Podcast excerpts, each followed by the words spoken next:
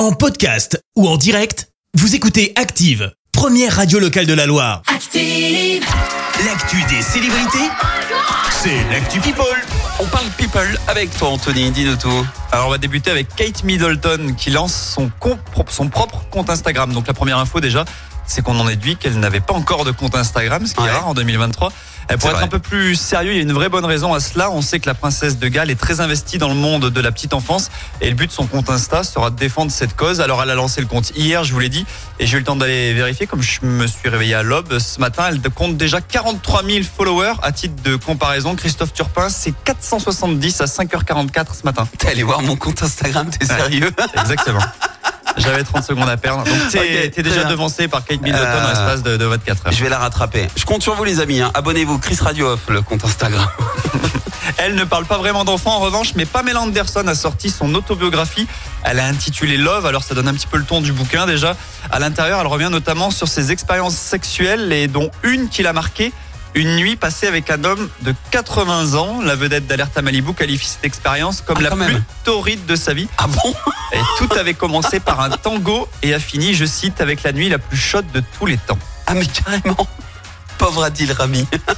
Ah, j'imagine que c'était avant Adil Rami. Hein. Bah, j'espère pour lui.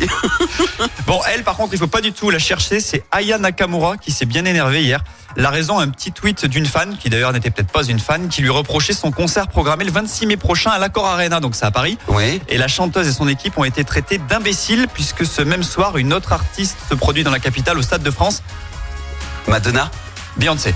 Beyoncé. Ah Donc- ouais. Ah ouais, mais non, mais faut pas faire ça. Évidemment, Ah bah deux oui. reines pour une même ville le même soir, bah, c'est ce qui était dénoncé par la fan qui expliquait que le choix de la française était catastrophique. Me chauffe pas, c'est ce qu'a répondu Aya Nakamura, expliquant qu'elle ne pouvait pas prévoir que Beyoncé viendrait chanter le même soir qu'elle. Ah ouais, mais désolé, Aya, mais là, c'est tout le monde pour Bee- euh, Queen Bee. Il n'y a pas un. Enfin, Voilà. pas.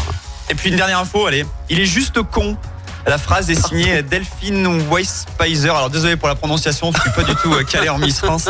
Il s'agit donc d'une ex, euh, d'une ex-miss qui s'adresse à Denis Brognard et contrairement à ce qu'on pourrait penser, elle a cherché à le défendre, l'emblématique présentateur de Colanta. Ouais. On rappelle quand même que depuis une semaine, il est sous le feu des projecteurs et des critiques puisque Voici a révélé qu'il avait eu un comportement inapproprié envers certaines femmes du groupe TF1. Eh bien, merci euh, Anthony. Je te retrouve dans un instant pour le journal.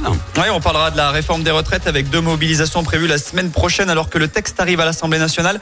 Ce présumé mafieux italien qui a été arrêté à Saint-Etienne hier, affaire assez rocambolesque. Et puis les tarifs à la Stas qui vont augmenter dans un mois et une petite page sport à la veille du week-end. Merci à Merci, vous avez écouté Active Radio, la première radio locale de la Loire. Active.